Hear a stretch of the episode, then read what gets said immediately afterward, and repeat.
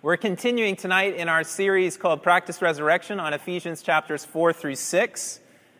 And the question that we're going to consider tonight as we look at this text uh, is what is the church and how am I to relate to it?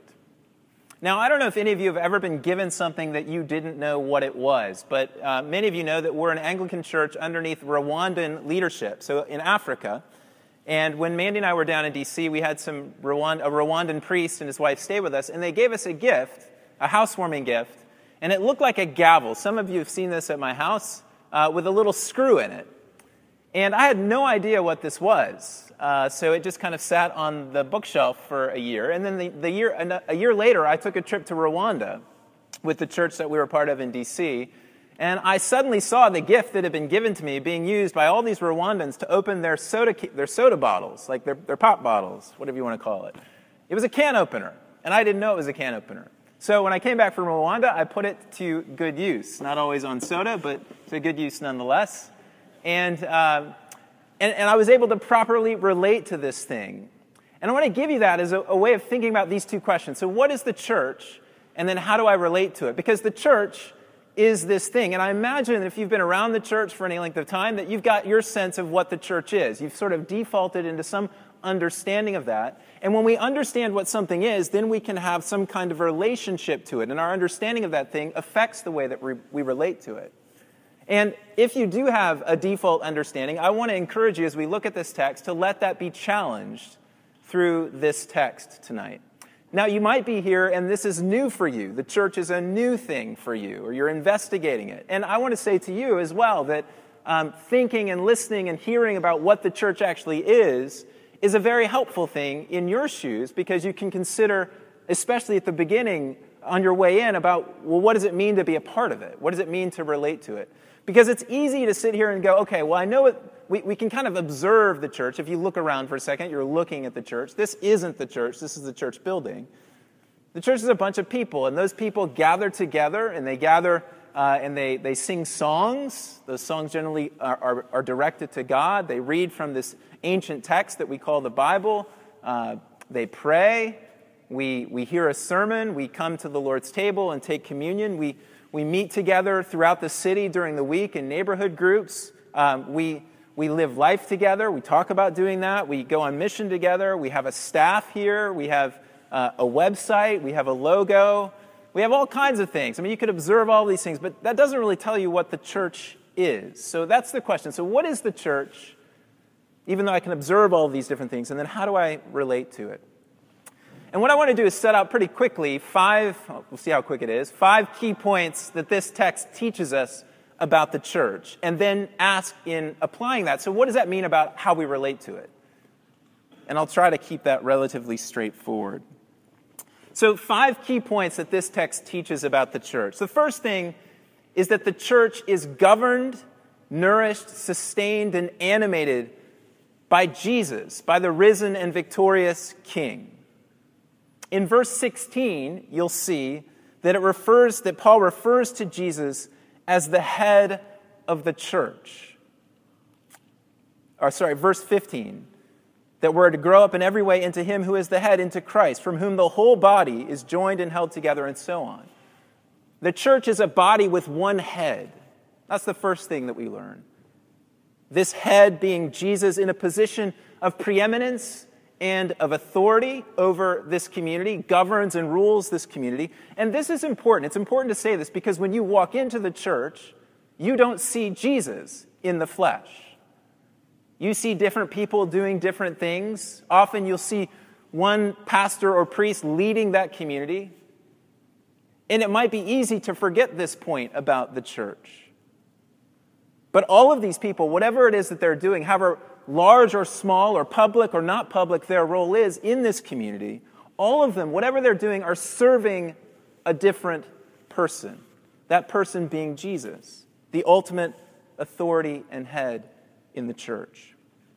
And Jesus isn't just the head of the body, but he's also the victorious leader. And Paul gets on with this. I didn't I wasn't able to fit. I took out verses 8 through 10. But Paul gets on to this with this interesting reference to Psalm 68, where he says that, that um, Christ ascended on high and led a host of captives, and he gave gifts to men. Psalm 68 is a divine warrior psalm. It's a psalm about how God basically defeats his enemies and creates a worshiping community that can worship him and come to life under his bountiful care and protection and provision.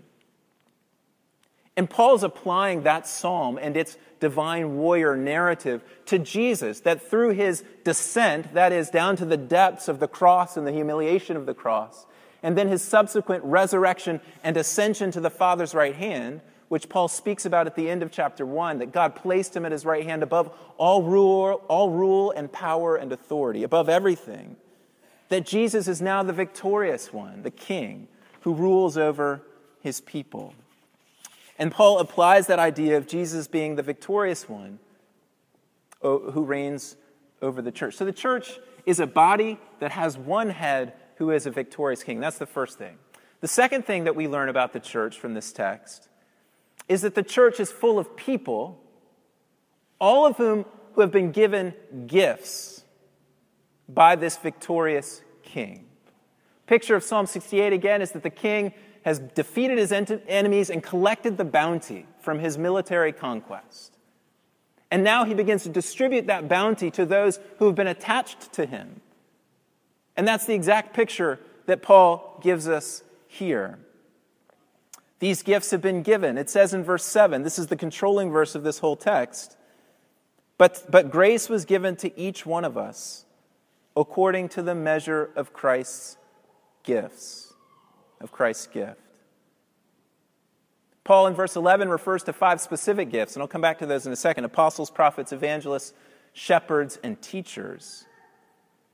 But the point is broader than that. This isn't an exhaustive list. Elsewhere, in four other places in the New Testament, Paul speaks about different kinds of gifts. There are over 20 gifts that are mentioned, and none of those are meant to be exhaustive.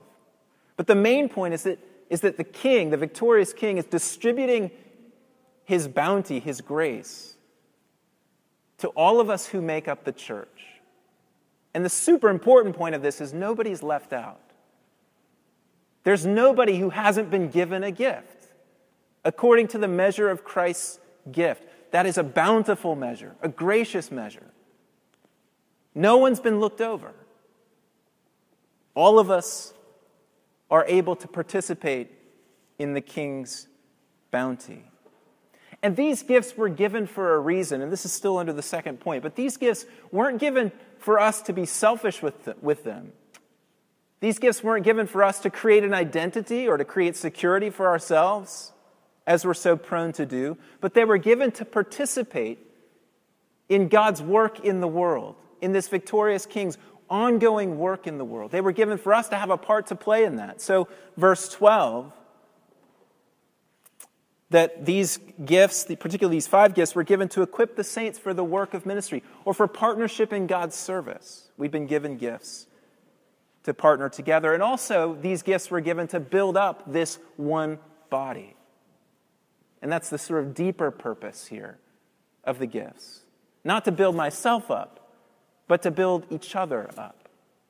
That's why we were given gifts. Third thing to say about the church from this text. So the church has, is a body united under a head. The church is made up of people who've been given gifts by that king for a purpose. The third thing to say is that the church is a group of people in which some people have been given gifts and called and set apart and ordained in our Anglican 39 articles. This is Article 23 for those of you who care about that. Um, who've been called and ordained to administer the Word of God to the community. All five of the gifts that Paul mentions in verse 11 apostles, prophets, evangelists, shepherds, and teachers are associated with the proclamation of the Word of God. This is an incredibly important part of the identity of the church. If we're describing this entity of what is the church, it's a people who are united under the Word.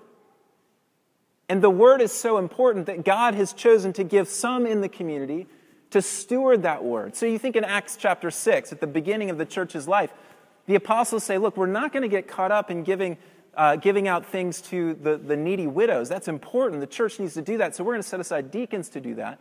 But we're going to remain uh, committed to the ministry of the word and to prayer. It's an important ministry because The purpose of this ministry of the word, now, we should say apostles and evangelists and prophets don't exist in the same way that they did in the New Testament era today. We have certainly gifts that are given that are apostolic or prophetic or evangelistic, but those offices were unique in the time of Jesus' day. To be an apostle, you had to be a physical witness of the resurrection. Today, we still have, though, shepherds and teachers. Some scholars would say that's one office, others would divide it into two. But this office has been given to the church. And this is really important, not to run the show or to be the place through which all ministry has to happen or to be the, the, the kind of ultimate yes or no on things. But why has this been given? Paul says in verse 12 to equip the saints for the work of ministry, for building up the body of Christ.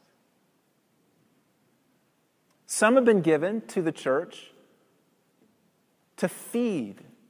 And if you go back to the body imagery, you've got this idea of the body, the, the, the human body growing as it eats and digests good and healthy food. And that's a good metaphor for what the ministry of the word is to be over the people of God. It's to be feeding and nourishing and sustaining in order that it might be equipping the saints, that is, all of us, to do the work of ministry. So, this isn't about uh, people on the front lines and people behind. This is about something that's given to the church to serve so that the church itself, the people of the church, can go and do the ministry of the church. I think to John 21 when Jesus says to Peter, Feed my sheep. That same idea being communicated there. The fourth thing to say about the church all of these gifts are given. The church is a place where these gifts have been given for the purpose of maturing the people, of maturing the body. Verses 13 and 14 until we all attain to the unity of the faith and of the knowledge of the Son of God, to mature manhood, to the measure of the stature of the fullness of Christ, so that we may no longer be children, tossed to and fro by the waters, by the waves, and, and carried about by every wind of doctrine, by human cunning, by craftiness and deceitful schemes.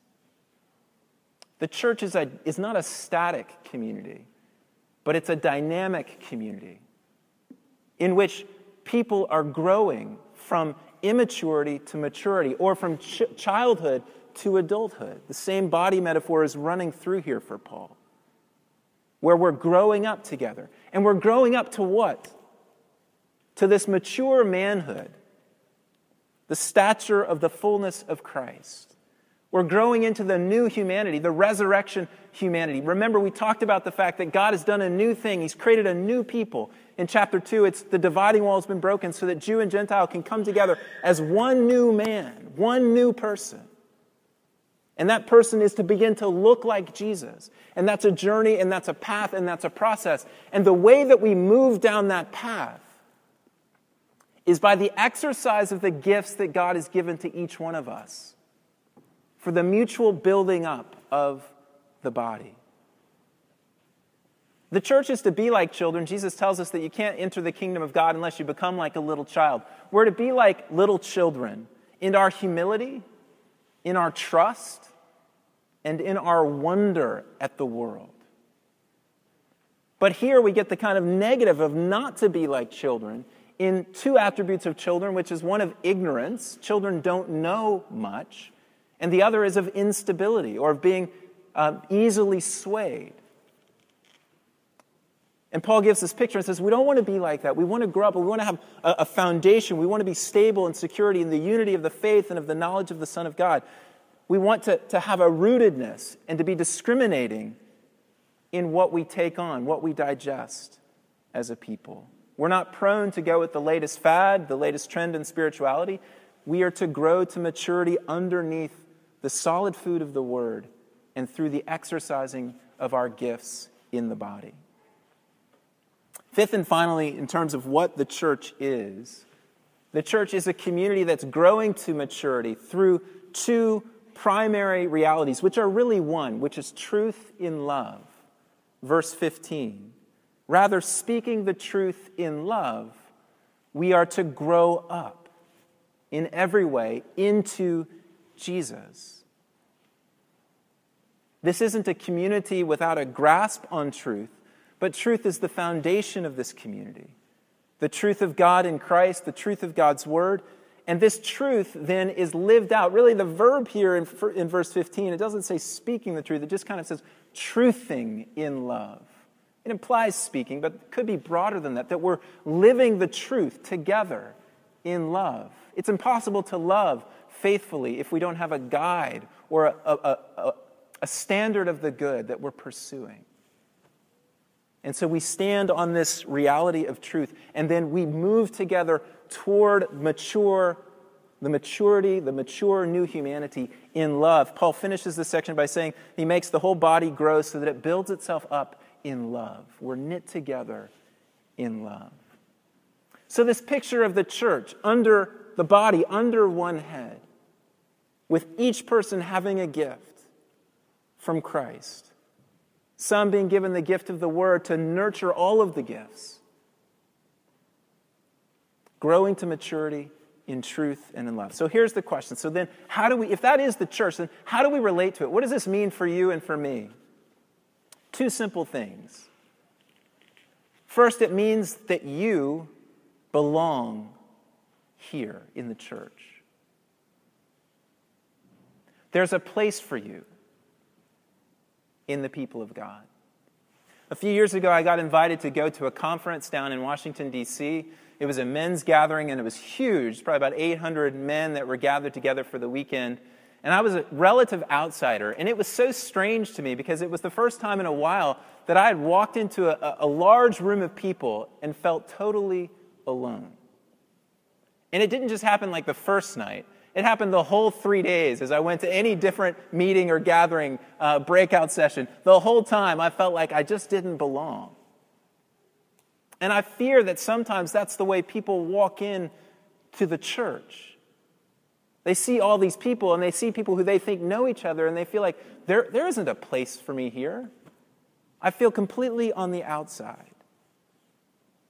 But what this text teaches is that every one of you has a place in the church, in this body. And you have a place here as you. And that's really significant. It's really easy to think that we should be somebody else.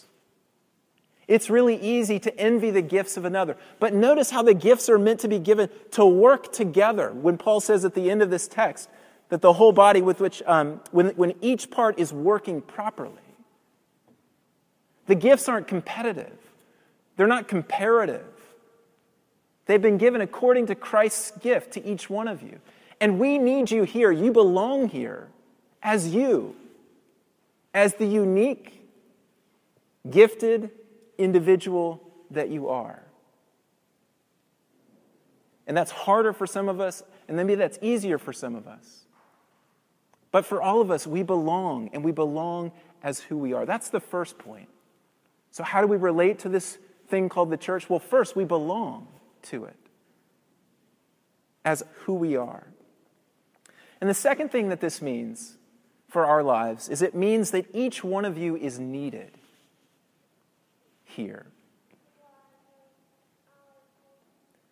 The goal, remember, is maturity. The goal is to grow up. And I just read that part about each part working properly. Each one of us is needed. And he, there are models of the church. And this is why I said if some of you have been around the church for a long time, you've got these sort of default answers to this question what is the church? There are models, very prevalent models of the church that suggest that what the church is, is it's a bunch of professional people who work really hard to put on a worship experience that meets your emotional capacity and needs and tingles you in the right way so that you can enjoy that experience and then go out and do the rest of your life as you see fit. And then you can come back the next Sunday and you can get the same experience and go on and do the rest of your life. That's a very prevalent model of the church. It just doesn't fit with the Bible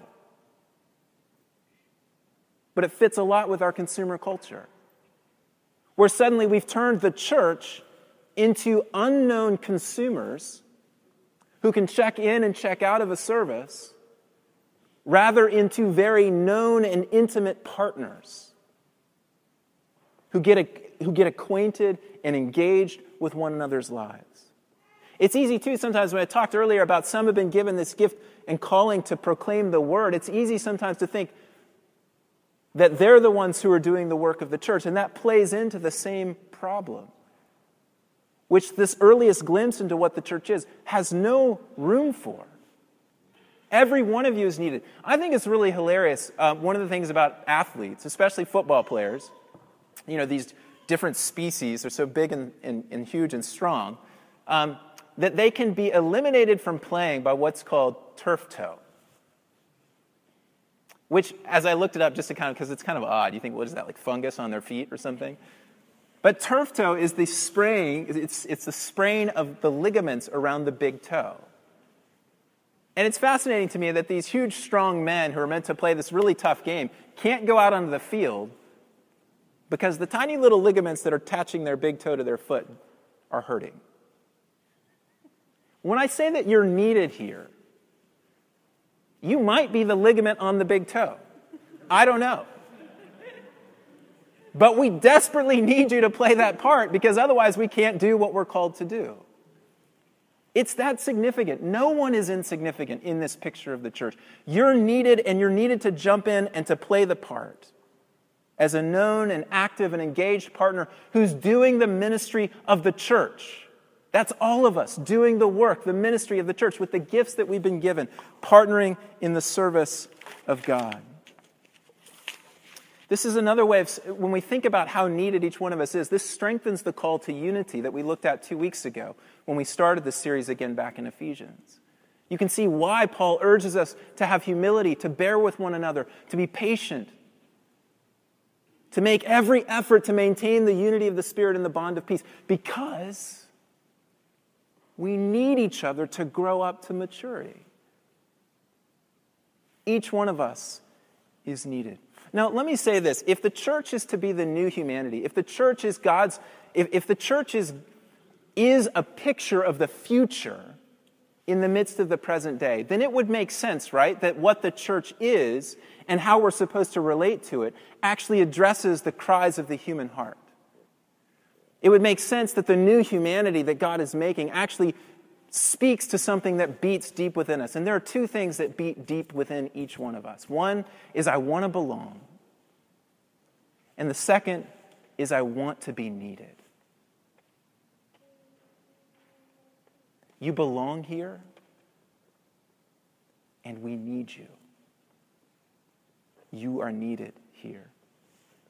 So let me close by just saying so, what does it take to do this? What does it take to belong and be needed? What does it take to embody this vision that we get of the church in Ephesians 4? Let me just give you three things briefly. It requires relationships. It requires relationships that go beyond the social or the casual. It requires relationships that go deeper than just a common interest in something unrelated to the kingdom of God. It requires relationships that enable a platform to speak the truth in love to one another, to be vulnerable, to be known, to know, to become mutual burdens to one another, bearing one another's burdens. It requires relationships. It requires commitment. It requires commitment. We're really afraid of this. We are so afraid of commitment in our culture. And here's why, I think.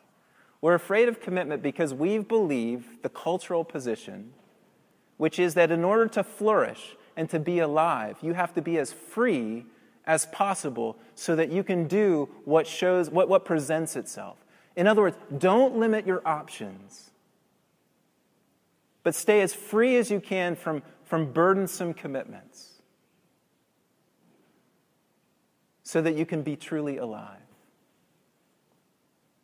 This picture of the church is a picture of radical commitment, of being put together in a body that can't function rightly without the big toe ligament working well.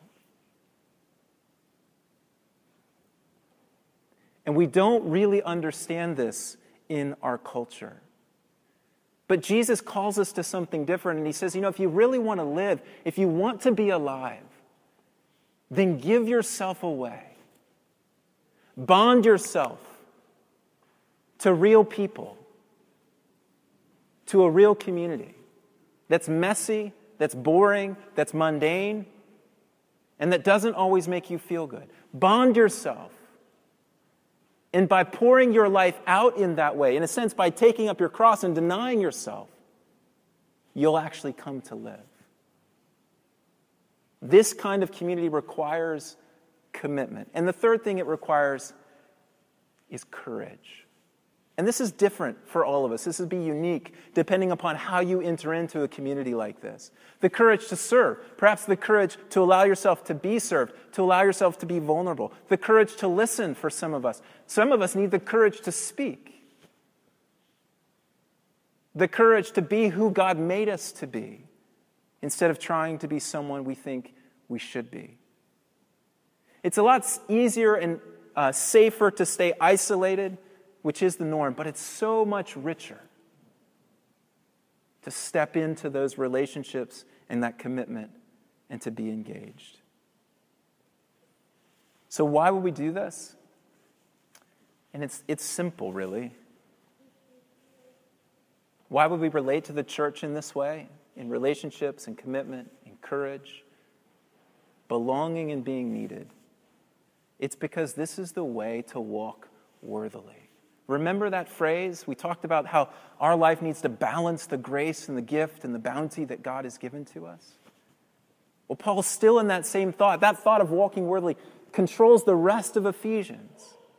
And it's by jumping in in this way to the community that is the church and beginning to get engaged in real and tangible ways in relationships in this community. That we do get to grow to full maturity in Christ. That we do begin together to look and walk worthily of the calling with which we've been called.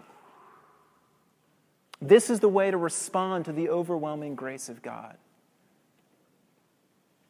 It's not flashy,